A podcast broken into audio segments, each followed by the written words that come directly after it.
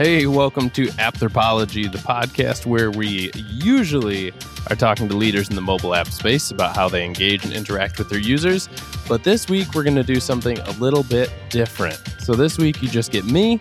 I'm Jim, I'm head of Growth Aampe, and today we're going to talk about how lifecycle marketers are going to be the heroes of 2023 and how user journeys are not going to be the tool that gets us there. So, let's do a little background first. Um, 2020, 2021 were kind of record setting years for many apps, uh, especially in e commerce and streaming media area. So these are like the Amazons, the Walmarts, the Targets, the Hulu. Basically, you couldn't go to the store. So it makes sense that all these e commerce giants are just having gangbusters years. Um, same thing, food delivery, all of those industries. So some apps hit year over year growth of like well over 100% generally consumer spending was up over 30% across the board and that's uh, with the android app store and also so google and um, and iphone. So but then fast forward a couple years the world is opening back up people are itching to get back outside people are eating restaurants again uh, then we have this looming recession on our hands and the result is in 2023 growth is down big time so those same apps that were having record years a couple years ago have started the layoff cycle, and generally, companies just have less cash on hand, and we're kind of seeing that all over the place. So now companies are scraping for ways to get growth, and that is leading to some some interesting decisions. So so the obvious answer when you're questioned with growth and how do you grow all that is customer acquisition right so companies are turning to advertising but there's a lot going on there too so it started with GDPR when GDPR took over. And I think even people who aren't familiar with what GDPR is know that now every time you go to any website, you have to click to accept cookies. And, and it's a horribly annoying user experience and process, um, but one that's focused on user privacy, which is important. Uh, and then iOS 14 happened, and then iOS 15, iOS 16, with each iteration tightening the requirements and making it harder to target users. So privacy obviously very important, but it makes it much harder for advertisers. So I saw Forbes said that Apple's privacy changes on the iPhone have cut the average mobile advertiser's ROI on ads by almost 40%.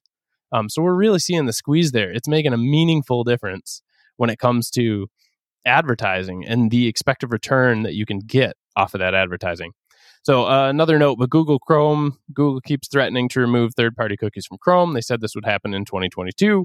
Um, now I think they're at 2024. Um, and they're trying to get their own thing up and running. So we'll see how that goes. Their own alternative to third party cookies. Um, more news on that.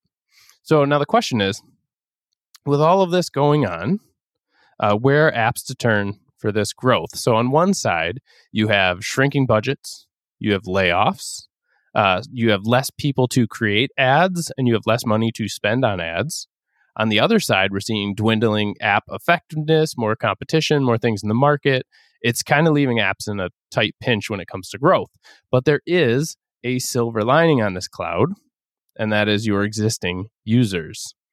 So we've seen data from a lot of apps we've worked with. Most, most apps have a large percentage of unconverted users. These are users that are on your free plan eh, for example. So, one gaming app we worked with had only 10% of their users who were actively playing paid games. So, what were the rest of them doing? They were playing free games. Uh, they had the app and they visited, but they didn't play, or they had the app, but they weren't even opening it. So, the app was just installed on their phone, but they weren't doing anything, or they were just plain uninstalled. If we take another example, you could look at Spotify. So, I just pulled the numbers this morning, and Spotify 43% of their active users are premium subscribers. So, I mean, if you could do the basic math here, that means 57% of their users are not. They're just using it for free. And that's me. so, while these users aren't currently paying for your product, these these dormant, these lurking, these inactive users, there is one major advantage with them, and that is uh, so. Before I get to that, actually, they've already downloaded your app, right? So that's a great first step, and they have some familiarity with you because they've seen your logo, you had again they have your app they know what it looks like uh, but the biggest advantage is you can talk to them for free so so this is why you need to be putting more energy and attention into your life cycle marketing efforts because you don't have to spend money on ads and you don't have to rely on this poor or crappy targeting so it kind of fixes both ends of the, of the spectrum here it doesn't cost money you don't need to buy ads and you don't have to deal with the really poor targeting. These are people who already have your app.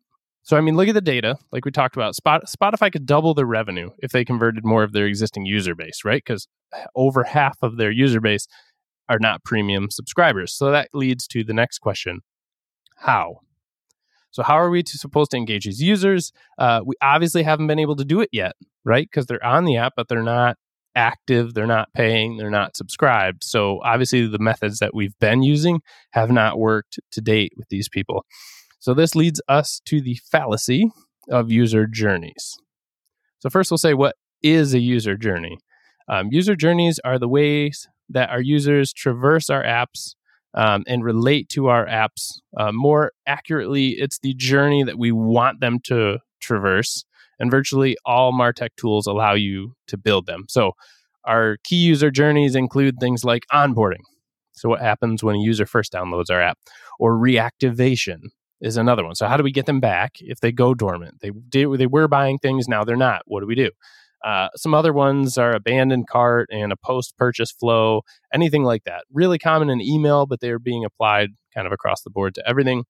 And you'll find all kinds of articles and tools to help you build journeys like these. Um, I'd argue it's not because it's the most effective way of doing things, it's just the easiest thing to do. So let's walk through an example of an onboarding flow, typical onboarding flow. So we'd ask ourselves, what should we do first? Uh, someone downloads our app. What do we do? Uh, send them a welcome message? Should we send them a discount right off the bat? Should we send them a product recommendation all the bat uh, off the bat?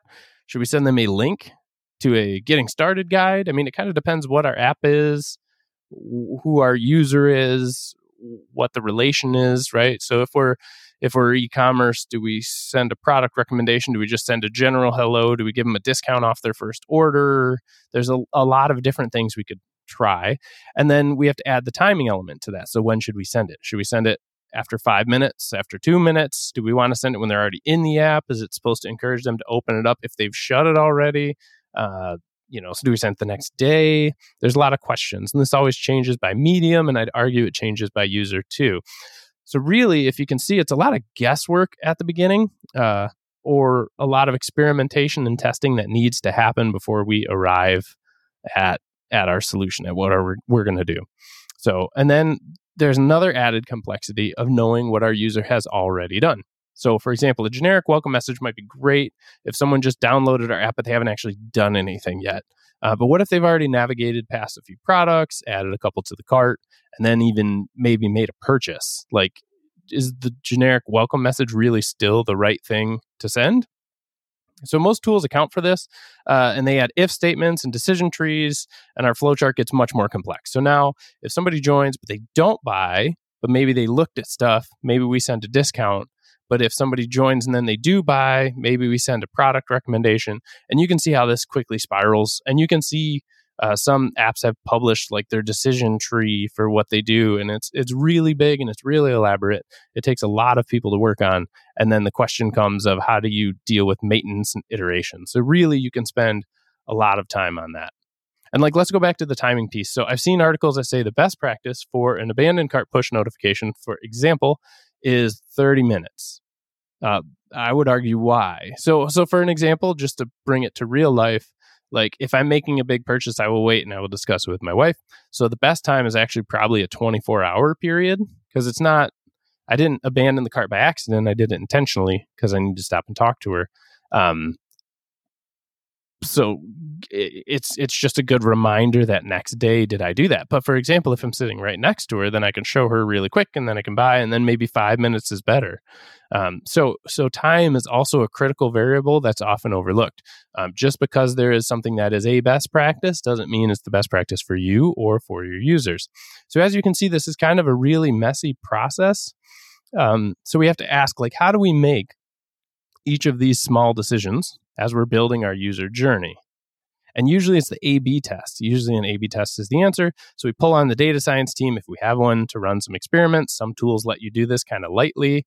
Uh, and if the generic welcome message becomes the most successful uh, at engaging at, at like a 15% success rate, then success rate, excuse me, then it becomes the new de facto standard. All of a sudden, everybody gets the generic welcome message, despite the fact that it didn't work for the other 85% of their users. Or to coin my good friend Sean Wheeler, we are designing for our largest minority. so, we actually did a study on user journey effectiveness with a retail app we worked with. Um, I can link to this in the show notes there was a simple journey that we wanted to see. So, for example, the user comes and they open the app, or maybe they click on a promotion, or maybe they click on a push notification. Um, they could search products, apply filters, view the cart, maybe click a recommendation, add it to cart, start checkout, complete checkout. So basically, you get in somehow, you see the product. You know, ideally, you'd see a push notification with a product. You would click and you would enter and you would see that product. You would start the checkout process and you would complete the checkout process, right? So in actuality, they look much different. So one user, this is just an example of one user we tracked. Uh, they viewed the homepage. They viewed a promo. They viewed the products list. They went to recommendations. They went to view cart, but then they bounced back and viewed a product. But then they clicked on a recommendation. But then they picked a category that the product was in. They filtered the product categories. Then they clicked on a products list. Anyway, they added parts to wish list.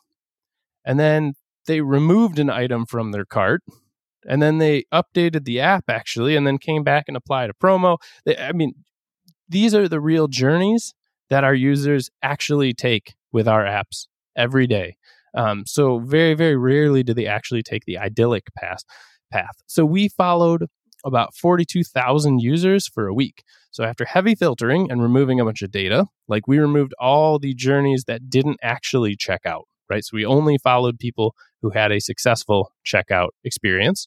We observed over 50,000 unique paths users took between app opened and purchase complete. So again, our oversimplified model is you click the push notification, you land on the product, you click to check out, and you check out. That would be our ideal. Nobody took that path. We had 50,000 unique paths. Only 6.8% of the users took the same path as someone else, and only 1.2% of the users who made multiple purchases in the same week followed the same path that they did on their previous purchase. Everybody did something absolutely different. And again, the link in the show notes. The point is, if we wanted to be accurate and true to the user journeys that our actual users want to journey, right? Because no one coerced them into that. That was their own natural progression and natural path and interaction with the app. We would need over 50,000 journeys to reflect the successful, that's just the successful journeys that our customers took on their way to a purchase. My larger question is do you really think apps like Amazon, Netflix, Spotify, etc., are building these user journeys? So do you think that, that someone's sitting in the back room at Amazon figuring out what to send new users, making little if statements, adding delay times? And if they're not, why not? So it's it's very doubtful that they are and it's likely because they know that there's a better way so let's let's jump into an ideal world for a second and talk about how we would help motivate or influence people in real life so like how would we do it in marketing or how would we do it in sales first we get to know our customers right what are their goals what are their motivations so we're not at first thinking about what we want them to do we have a goal in mind but we need to get to know them uh, and what their individual motivations are. So, and we know that not everyone will fit into the same bucket. Um, a great example is like coffee. Why do people like coffee? Um, some people like it for the taste. Some people like it for the energy. Some people like it for the digestive benefits. Uh, some people want it to f- want to feel like part of a group. Some people want to feel comfort, and coffee makes them feel comfort in a routine. Right? There's there's a million reasons why people want the same product or why people do what they do. So, and then we learn, right? So we study our users and we get to know them individually and we learn about them. We learn from each person's response. And so we adjust our personas and our approach. So the ideal is like this we have our goals. So again, maybe it's to book a meeting, maybe it's to get someone to sign up for a free trial or buy a product, whatever it is. Then we take what we know about, uh, what we know has helped similar people reach that goal. So again, if we're bucketing people in the coffee group and we know that it's about taste, then when we talk to someone who's also interested in taste, we're going to emphasize the taste, right? We're going to use all the tactics, all the learnings, all the skills from the previous taste interested people that we talked about. Uh, for another example, you know, if coffee is all about comfort and belonging with someone else, we're not going to emphasize the taste. We're going to talk about the comfort and belonging and environment and things like that. So maybe there's a certain resource or a certain messaging approach that's worked really well. Uh, maybe it's having them talk to an existing customer you know, making a connection through a review or some other process, whatever it is. It doesn't mean it works for everybody, but it worked really well for similar people to the user that we're talking about right now. So, and then we apply that messaging strategy to this prospect and see how it does. If it works, great. If it doesn't, we adjust. And basically, this is what the big apps do. Uh, mostly because they have the data teams to do it. So, from what I found on Google, Amazon has a data team of over 1,800 people. And this is pre-layoff numbers. So so this is beyond the grasp of most typical apps, right? So what does this mean for regular apps? So again, we need to keep in mind that the most tools, most of the tools that implement user journeys the way they do, they do it because it's easy to do, right? So not because it's the best thing to do.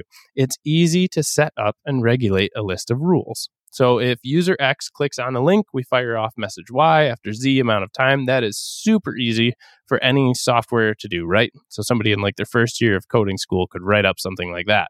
So is it effective though? Maybe. Better than nothing. Maybe, right? Um, but look again at the current success rates today. So again, Spot, Spotify's at 43% success, which is considered very good, right? So the problem is this user journey approach seems like the only feasible option for the vast majority of apps because they don't have the time and resources to create an elaborate system like the big players do which is which is this is exactly why we built Aampe actually so we actually don't allow you to build user journeys at all like you physically can't build one in Aampe and it's not because we can't build one. We could make a user journey builder incredibly fast. We could launch one in a week if we wanted. But that's how much we disagree with the effectiveness of user journeys in general. We have not seen it play out um, over and over again. What we see is people get bogged down with time and resources to create these user journeys that, again, appeal to the largest minority of your users, not the majority of them. And it doesn't talk to them individually. Um, if you actually did build that system where you're top down assigning individuals to unique journeys, it, it wouldn't be it wouldn't be feasible. There's way too much there. So we actually implement a strategy similar to the sales example, where if a user hits your app, we track all that data. So visit time, sessions, products views, add to cart, add to wish list, checkouts, all of it. Mind you, this is your first party data, so that's not cookies and it's not abstracting from other sites and it's not any of that messiness. It's not affected by regulations. It's all stuff that happens on your app. Uh, then we cluster the users based on actions and attributes that we care about. So we group like people. Um, and again, someone can be part of multiple groups. So, for example, if they are the usually visit at 7 p.m. group, they can also be the love cats group, right? If you had pet food or pet stores, you would know dogs versus cats and times and things. So, uh, one single member is not part of a specific like demographic segment. They're part of a this cluster that can move and grow. So they might go from a 7 p.m. person to like a 4 p.m group, and we can account for that variance over time too, because we expect to see variance over time. Uh, and then we can guide people to completing whatever your goals are based on what has helped similar users in the same cluster achieve the same goals. And we use the library of messages that we help you build and maintain. So you can see with all this data in hand of everybody's actions, what they're interested in, what time they interact, all this stuff, what they've previously done on your app, what other users have done, what's led other users to more successful actions, we shouldn't need to send generic welcome messages. In fact, I'd argue that generic welcome messages are what you do when you don't know what else to do, and I would actually probably lump discounts in that bucket. So we essentially build individual custom paths for each user, and our system continuously experiments and checks to see if our, any of our assumptions have changed. I shouldn't say assumptions, I should say any of the things that we have seen historically have changed. You can't base everything off of historical data. So, for example, like back to school season will likely affect what message send times are the most effective. Um, you really can never stop testing. If someone has a child, gets married, any any life event or change, or really external events, um, something in the news will affect users' behavior. So you have to be prepared to react to that. Uh, so you d- you certainly don't have to use this. You can build a system like this yourself. Um, it just took us a lot of money and resources and several years to build and refine. Uh, so it might be more practical to benefit from our investment. Anyway, the most important thing is that you need to ensure that you continue to test and you need to ensure that the output of your testing is not just a blanket result. So, by definition, a message that works for 15% of your users works for 15% of your users, not for 100%. And tomorrow, it might actually not work for the same 15% that it worked for today. So, keep that in mind as well. So, what are the lessons that we've learned here? Um, first of all, 2023 is the year of the squeeze. On one hand, you have less cash, you have fewer resources. Uh, on the other, you have worse targeting, you have high ad prices, you have less ad effectiveness, more competition, and distractions for our users. Um, this just means we need to be more creative. We cannot just create a lot of ads and throw them to the abyss. Um, secondly, we need to look inwards at the users we already have. This is the focus of our lifecycle marketers. Uh, we need to look at that metric. Do you know that metric? So, how many of your users are subscribed versus just browsing or on a free plan? How many are interacting with paid features? How many are not? Again, if Spotify is under 50%, you are likely in the same boat of opportunity.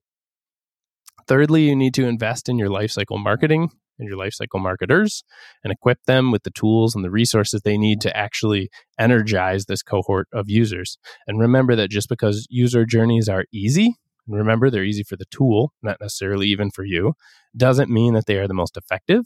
And we have data that shows that they are typically not. Uh, so those are my predictions. 2023 is the year of lifecycle marketing and the year of energizing your already installed user base. Uh, the apps that figure out how to do this effectively will win and the apps that keep pouring money into ads that are diving in effectiveness and ultimately dump users into a leaky funnel where they just keep adding to the pool of disengaged users will be the ones who lose. So, what do you guys think? Do you think my predictions will play out? Do you have a different view? And should we do more episodes like this or should we just stick with the interviews? so please send me a note, connect with me on LinkedIn, drop me a comment, and I look forward to hearing from you guys. And if you enjoyed this episode, please like and share and leave us a five star review on Apple Podcasts. We appreciate each and every one of you who listen very much. So that's all for this week, and I will see you next week.